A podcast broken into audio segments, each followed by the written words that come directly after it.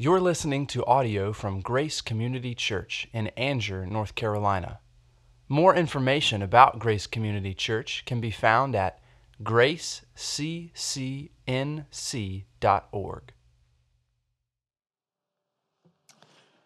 Well, good morning. Welcome again to Grace Community. So glad you're here this morning. Happy Reformation Sunday.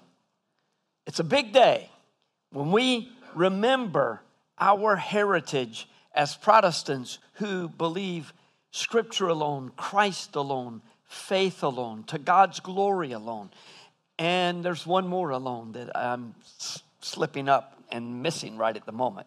But be here tonight. We're going to celebrate Reformation Sunday by showing the Luther movie at 5:30 after. Actually, 5:30 this afternoon. So be here a little bit before 5:30. We're going to have snacks, childcare.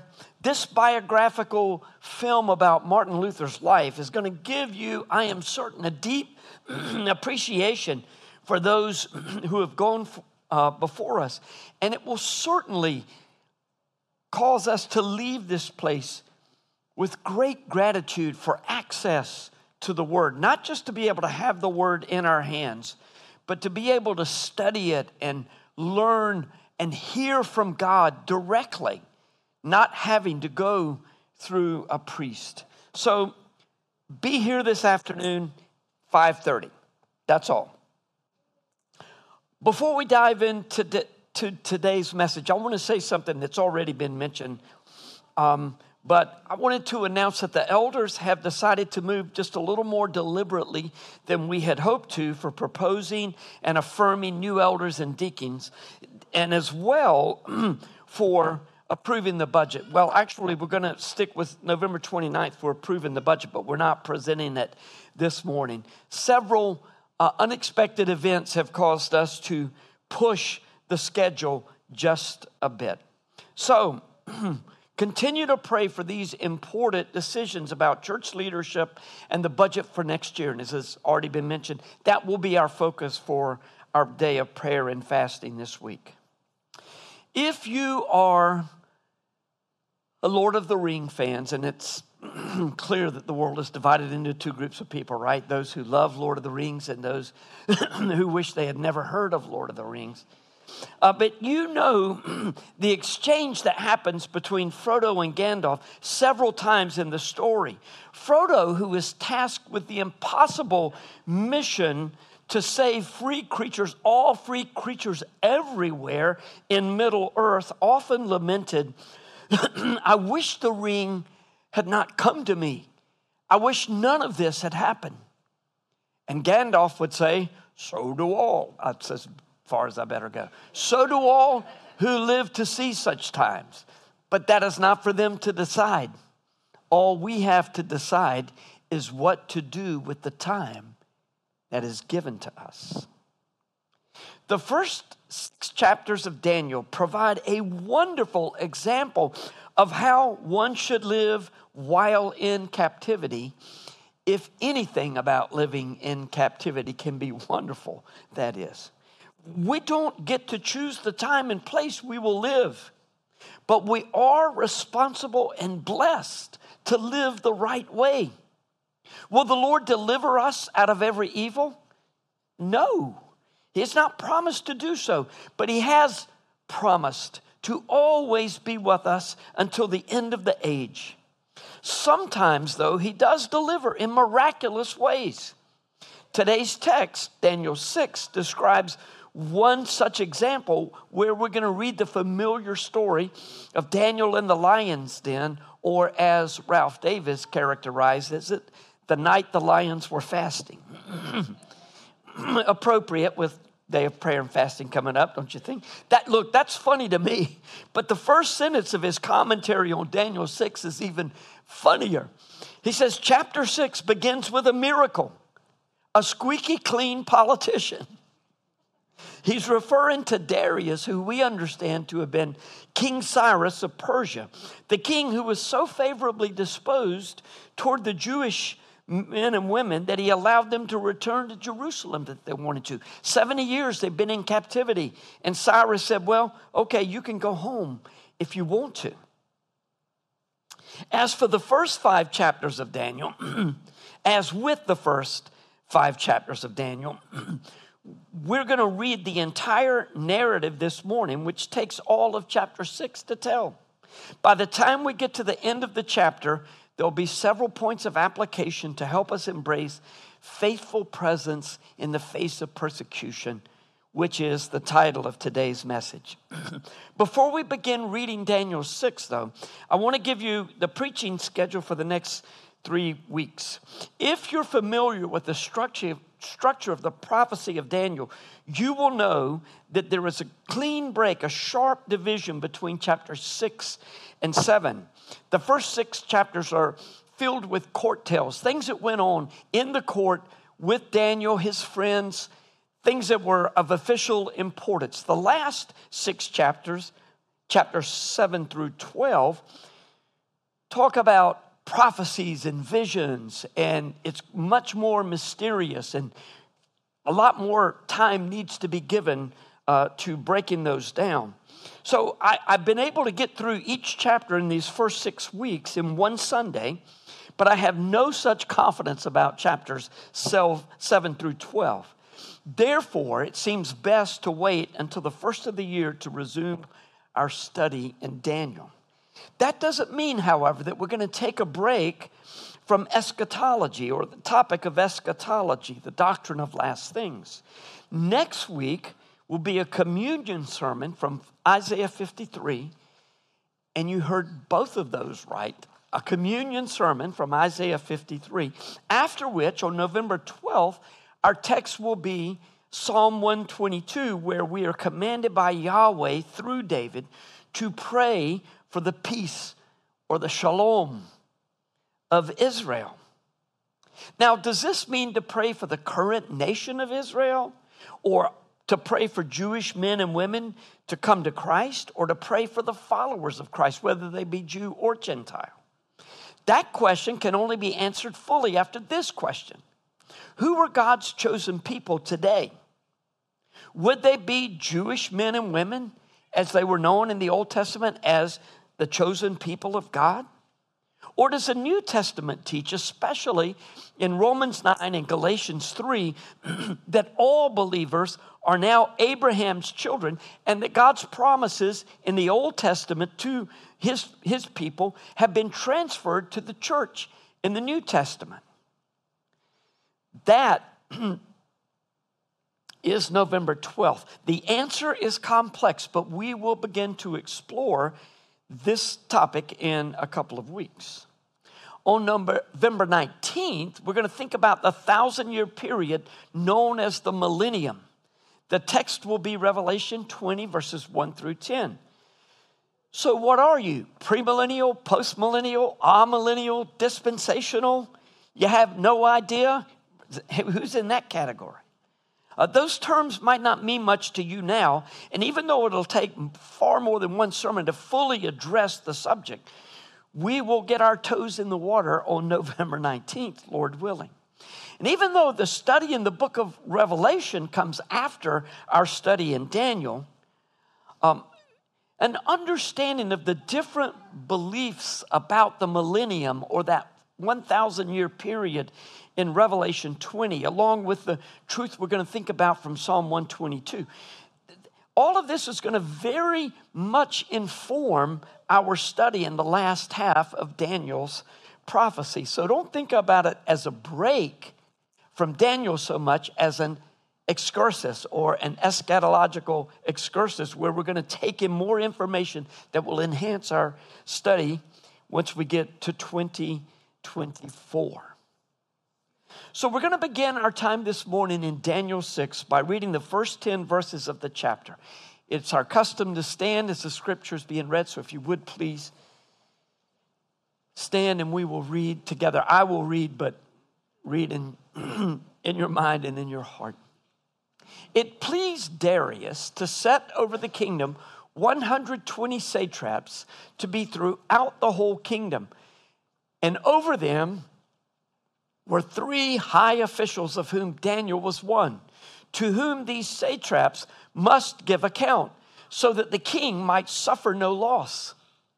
Then this Daniel became distinguished above all the other high officials and satraps because an excellent spirit was in him.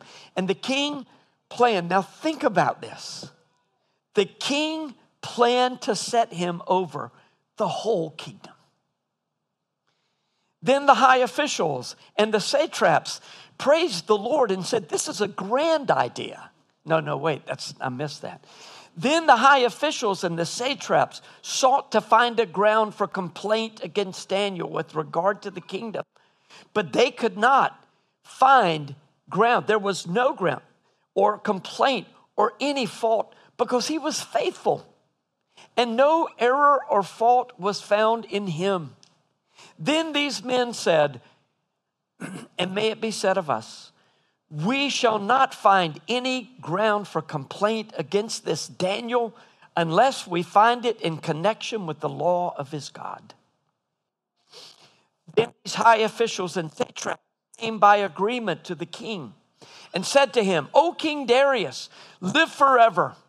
All the high officials of the kingdom, the prefects and the satraps, the counselors and the governors are agreed that the king should establish an ordinance and enforce an injunction, and whoever makes petition to any god or man for 30 days, except to you, O king, shall be cast into the den of lions.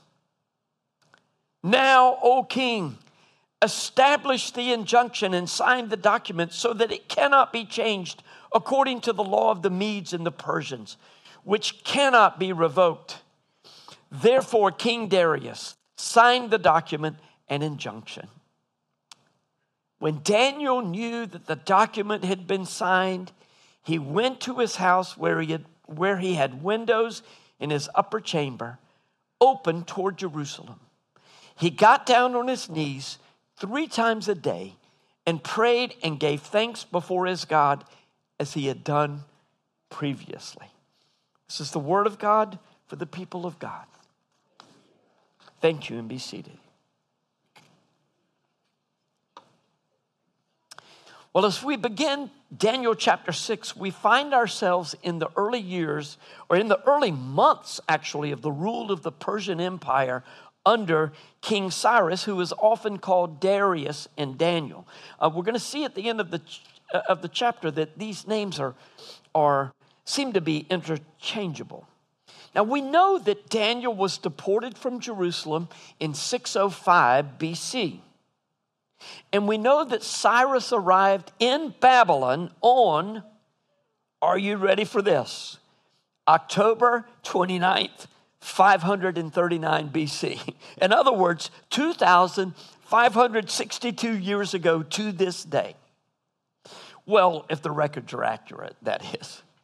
Daniel must have been a young teenager when he was taken as a slave to Babylon, and by now he was surely in his 80s, likely his mid to upper 80s. Still, though, serving the Lord, serving the kingdom. Cyrus, no doubt, met with the leading officials of the city, of whom Daniel was one.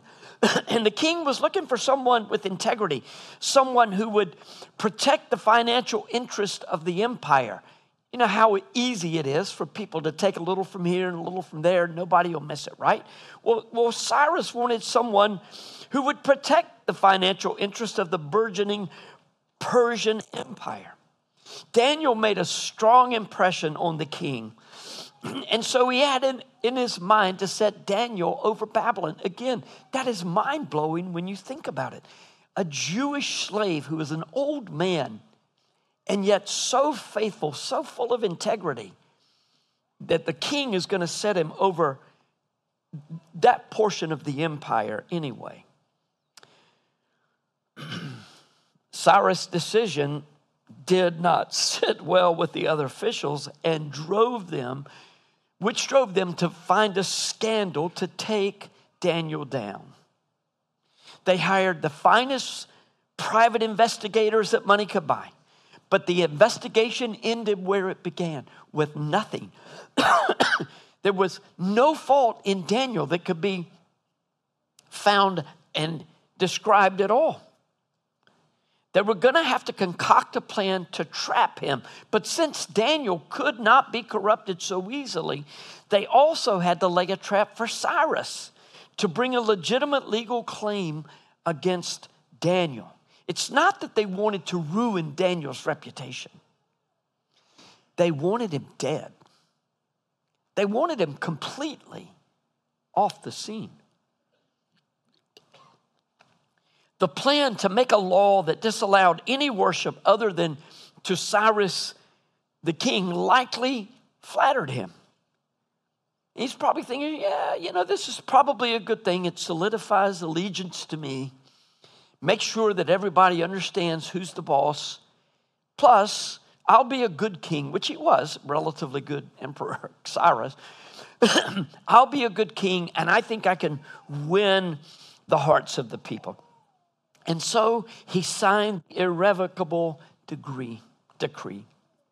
Daniel knew about the order not to pray to any other god than Darius, but Daniel's prayer life was both semi-public and consistent. For 1 month, though, think of all the ways that Daniel could have said, okay, Lord, let's just get past this month. I'm not going to pray by the window. I'm going to go into my bathroom and pray. I'm going to go somewhere else and pray. Or look, I can just hold off for a month. I'm serving the Lord here in Babylon, and wouldn't it be better to serve the Lord than to be thrown into this trap? I mean, you're going to be able to do more for the Lord if you haven't been eaten by lions. He could have, but you know what Daniel did. 10 again. When Daniel knew that the document had been signed, he went to his house where he had windows in his upper chamber, open toward Jerusalem. This is just as Solomon had instructed the people to do, pray toward Jerusalem, toward the temple.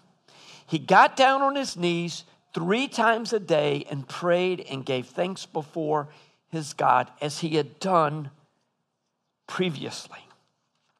Look, this plot wouldn't have worked had Daniel been hit and miss in his worship.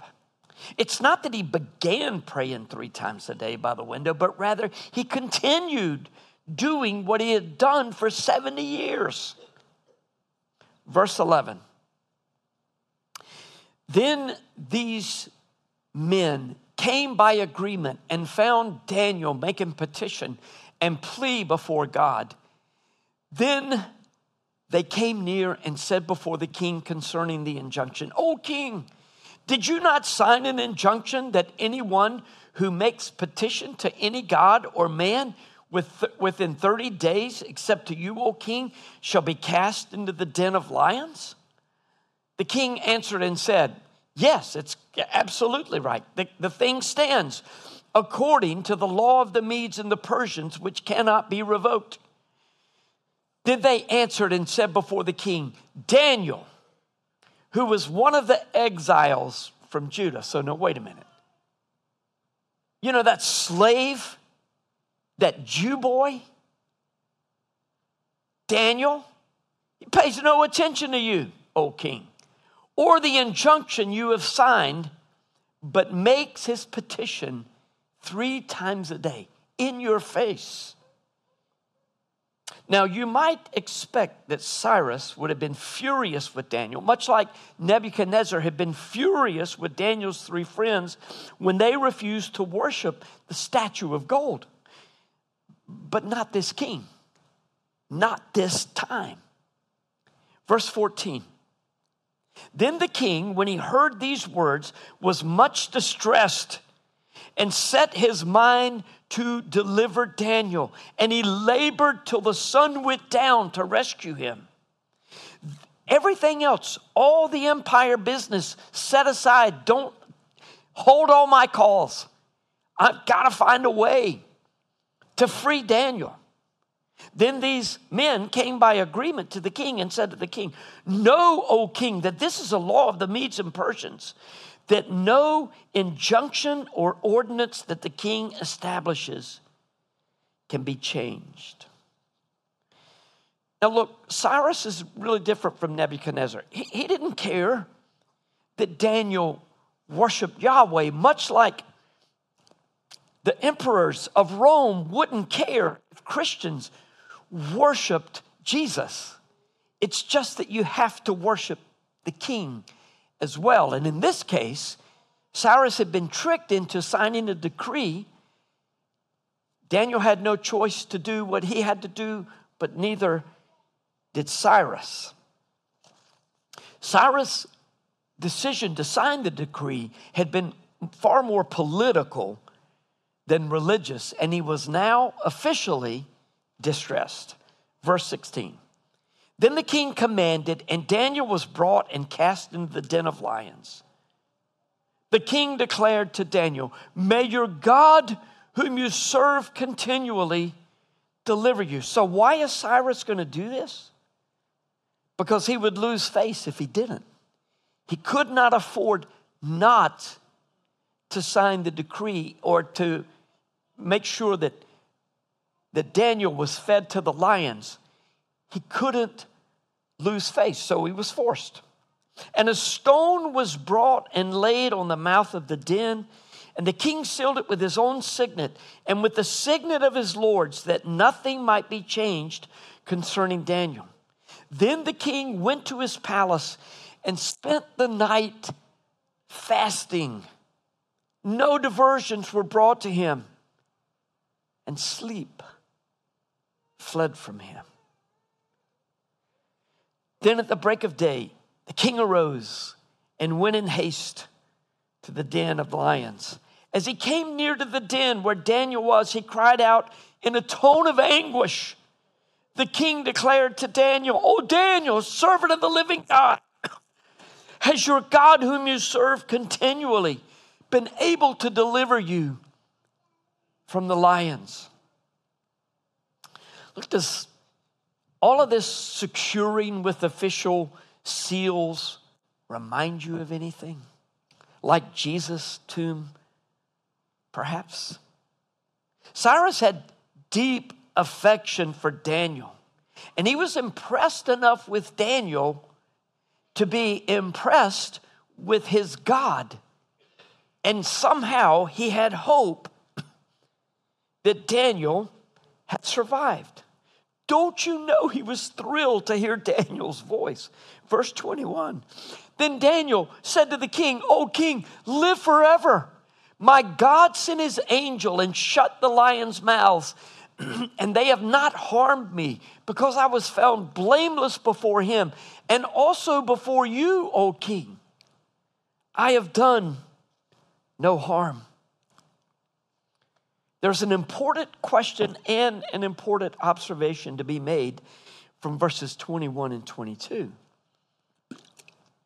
First, the question, who was the angel that came to Daniel? I mean, both Gabriel and Michael the archangel, are going to show up later in the book of Daniel. They're going to make an appearance. And while it could have been one of these two, he would have most likely been named. It also, though, could have been the pre-incarnate Christ.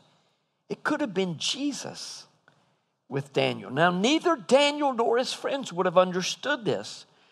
But as we look back at the book of Daniel from our side of the resurrection, this side of Jesus' resurrection, there is so much that we see that they did not see. And we find Jesus everywhere in Daniel. He is the stone. Remember the cornerstone in Daniel 2 that smashes all the earthly kingdoms on the last day. He is the fourth man in the fire in Daniel 3. He's the Son of Man in Daniel 7. He is the anointed one or the Messiah in Daniel 9. Could he be the angel that came and shut the mouths of the lions in Daniel 6? I don't think it's much of a stretch at all. I mean, he could have been taming the lions in the same way that he tamed a donkey to ride for his triumphal entry into Jerusalem. So the observation from verse 22 is that it is possible to worship God and at the same time to honor the political leaders of the day. This is a hard one for all of us. And it comes down to worship. If it comes down to worshiping one or the other, there is no choice. Daniel's three friends were persecuted for what they refused to do, while Daniel was persecuted for doing what he had committed to do for God. Cyrus was delighted to bring Daniel out of the den, but he didn't stop there. Picking up in verse 23. Then the king was exceedingly glad and commanded that Daniel be taken up out of the den. And then verse 24, and the king commanded. So Daniel was taken up out of the den, and no kind of harm was found on him because he had trusted in his God. Now 24, and the king commanded, and those men who had maliciously accused Daniel were brought and cast into the den of lions. They, their children, and their wives. And before they had reached the bottom of the den, the lions overpowered them and broke all their bones in pieces. Now, if we were in Judah, children and spouses would not have died for the sins of the men unless they had participated in, which is what we must assume about Achan and his family in the little town of Ai, or right outside the town of Ai. Or Jericho, But this was not Judah. Daniel's survival would have surely been interpreted as proof of innocence, and Daniel was most certainly innocent. As is so often the case, God turns the tables on those who mess with his people, because you remember from a few weeks ago, to mess with God's people is to mess with God. Now, that's not the attitude any of us are supposed to have. But when we entrust our lives into the hands of a God who loves us deeply, deeply enough to send Jesus to die for us, well, we can know that he's going to do the right thing.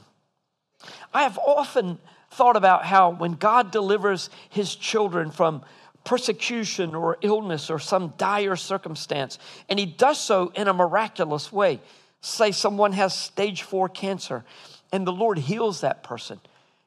After they go into the hospital or into hospice, planning to die, if the Lord were to heal that person, it would be a beautiful picture of what it's going to be like for eternity. But it's only a picture, and it doesn't happen often. But when it happens, it's a big deal. But I also picked up reading this week in preparation for this sermon in the commentaries, how it's also a sign of eternal judgment when God turns the tables and judges those who sought to put Christians to death. Now, he's merciful many times, as in the case of the Apostle Paul. The Apostle Paul had Stephen stoned to death. And God saved him anyway. In fact, he used that circumstance to save Stephen, to get his mind and his heart going. But God's ways are seen sometimes in miniature here, but they're pointing to a day where the blessings are eternal and the judgment is eternal. In Daniel Chapter 6, verse 25, we're told, then King Darius wrote to all the peoples, nations, and languages that dwell in all the earth. Peace be multiplied to you. I make a decree that in all my royal dominion, people are to tremble and to fear before the God of Daniel. For he is the living God, enduring forever. His kingdom shall never be destroyed, and his dominion shall be to the end. He delivers and rescues. He works signs and wonders in heaven and on earth. He who saved Daniel from the power of the lions. This is a proclamation that we should not take lightly. This is the emperor over all the portion of the earth where he lived. Cyrus turned out to be a highly respected emperor. And although he backed away from his decision to make Daniel the ruler over Babylon, he praised Daniel's God, which was far better in Daniel's mind anyway. No indication. The same is with Nebuchadnezzar. We can't know whether he came to trust Christ or not. We don't know. I don't see any reason to think that he did, more for Nebuchadnezzar than for Cyrus. Nonetheless, because of Daniel's faithful presence in Babylon and the favor of the king that was upon him, he had at least 2 more good years in the land, as we will see as we continue in Daniel. Verse 28. So this Daniel prospered during the reign of Darius and the reign of Cyrus the Persian. The way this verse is written in Aramaic, it could well be written during the reign of Darius, that is the reign of Cyrus the Persian, which is why I keep using the names interchangeably. Well, as it has been for every one of these first 6 chapters of Daniel, there is much application with very little time to ponder it. So I'm going to challenge you this week to find New Testament verses to affirm these 5 principles of application, beginning with a believer's primary allegiance is always to Jesus. It's not enough to say that we follow God.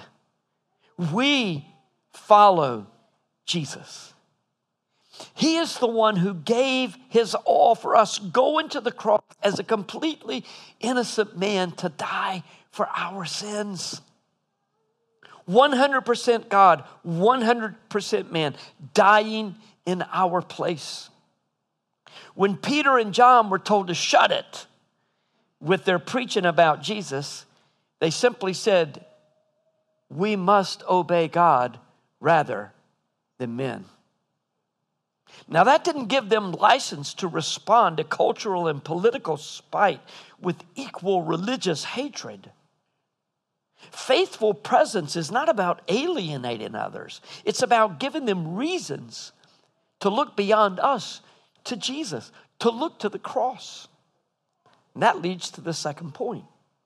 A believer's allegiance to Jesus should make him or her the best citizen, worker, spouse, parent, fill in the blank possible. As it was in Daniel's case, if others find fault with us, let it be because of our worship of Jesus. The gospel message is offensive enough, but do not offend others with your words or actions. Your allegiance to Jesus should make you the best person on the scene, not the most annoying person on the scene. Third, your relationship with God will often rub unbelievers the wrong way. You have nothing to do. Maybe you haven't given a word of witness, but just your lifestyle and your faith in Christ will rub people the wrong way. Serve God anyway. Never take a break from worship. I'm not sure why it is a surprise to us when people don't like our commitment to the Lord. Jesus said it would be this way. If they hate you, know that they hated me first. Not pleasant, but it's at least an explanation. There is no way to avoid others' disappointment with your commitment to Jesus. When you first get saved, you think everybody wants to hear this. And then you realize very few people want to hear this, except for other Christians.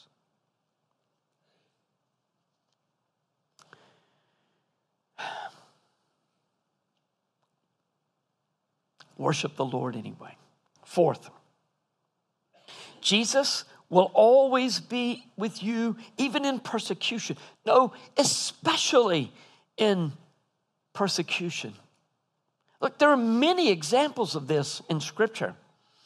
In addition to twice in the book of Daniel, in Acts 7, we find Deacon Stephen being stoned to death And just before the persecution began, he looked into the heavens and he saw Jesus standing at the right hand of the Father. Now, what is Jesus' posture in heaven right now? He's sitting, right? He's sitting by the hand of the Father. But when Stephen was in trouble, Jesus stood up to welcome him home. We're told in Acts 23 that Jesus visited Paul in prison in Jerusalem and stood with him. This is consistent with the Lord's promise that he will never leave us nor forsake us. Last, deliverance from evil is always an opportunity to point to God's grace. Deliverance of any kind is always an opportunity to point to God's grace, but especially from evil. Daniel credited the Lord for his deliverance, not some special goodness or power that he possessed. You know, if you're watching Harry Potter, if Daniel were in a Harry Potter story, when Darius removed the stone, he might have found Daniel going, not here. He said, my Lord, my God did this. He sent his angel to shut the mouths of the lions. I think he sent Jesus to shut the mouths of the lions. I don't know that for sure. In our day, we could say this point this way. Deliverance from evil is always an opportunity to point to the gospel. We should never point to ourselves as if there is some goodness in us that ought to attract people. It's not our good works or church attendance or even our baptism that saves us. It's none of those things. You cannot be good enough to earn your way to heaven.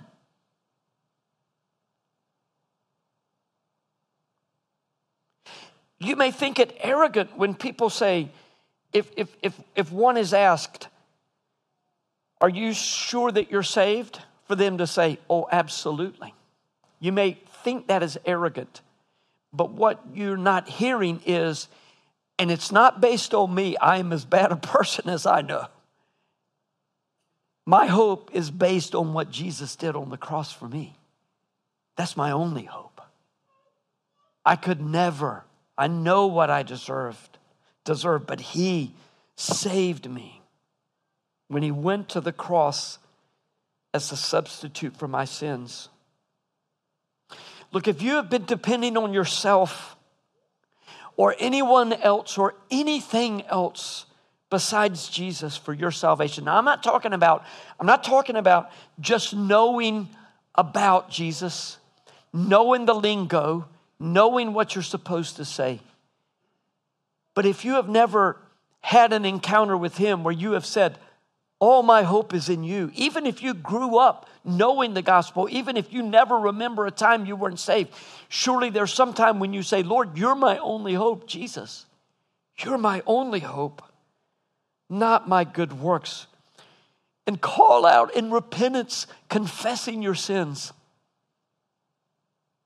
and then putting your trust in the one who could righteously die as a substitute.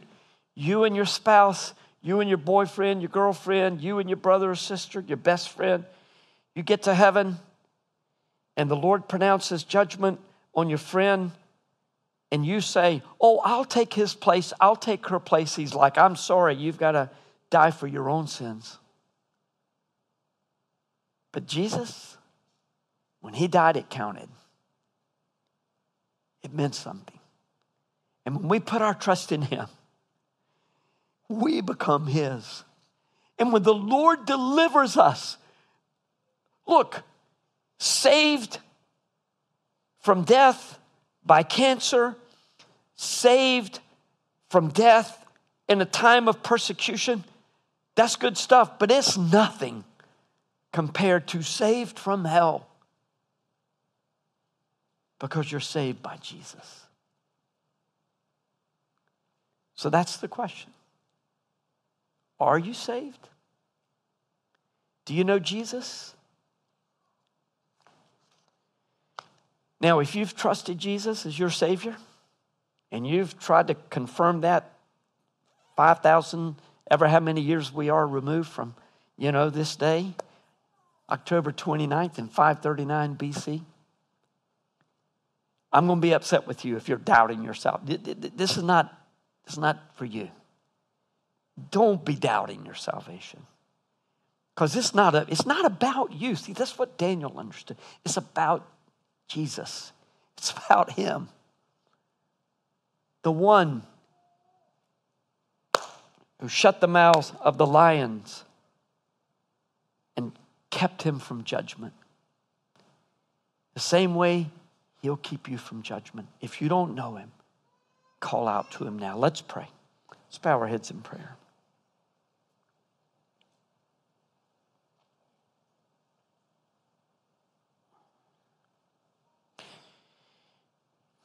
If you've never trusted Christ as your Savior, maybe you've known the Lord is wanting to do something big in your heart, but you've just not understood what it is. Can't make sense of it or put words to it. Maybe would you be willing, just in your heart, if you are ready, and don't wait if you're ready. Don't jump in if you're not, but if you're ready, would you just pray something like this in your heart? Dear Lord, I acknowledge you as the great and holy God of the universe. I know that you created me. And I know that I am a sinner. Not just because I sinned, I was born a sinner. And I'm so sorry for my sins. Please forgive me.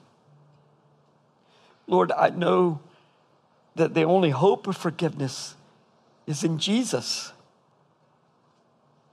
I believe that Jesus died for me. Oh, dear Lord Jesus, come into my heart and save me now. I need you. I pledge my life, my whole life, to you. Thank you for saving me. Would you please stand?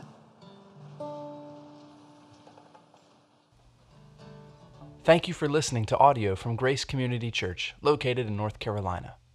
Feel free to make copies of this audio content to share with others, but please do not charge for those copies or alter the content in any way without permission. For more information about Grace Community Church, go to graceccnc.org.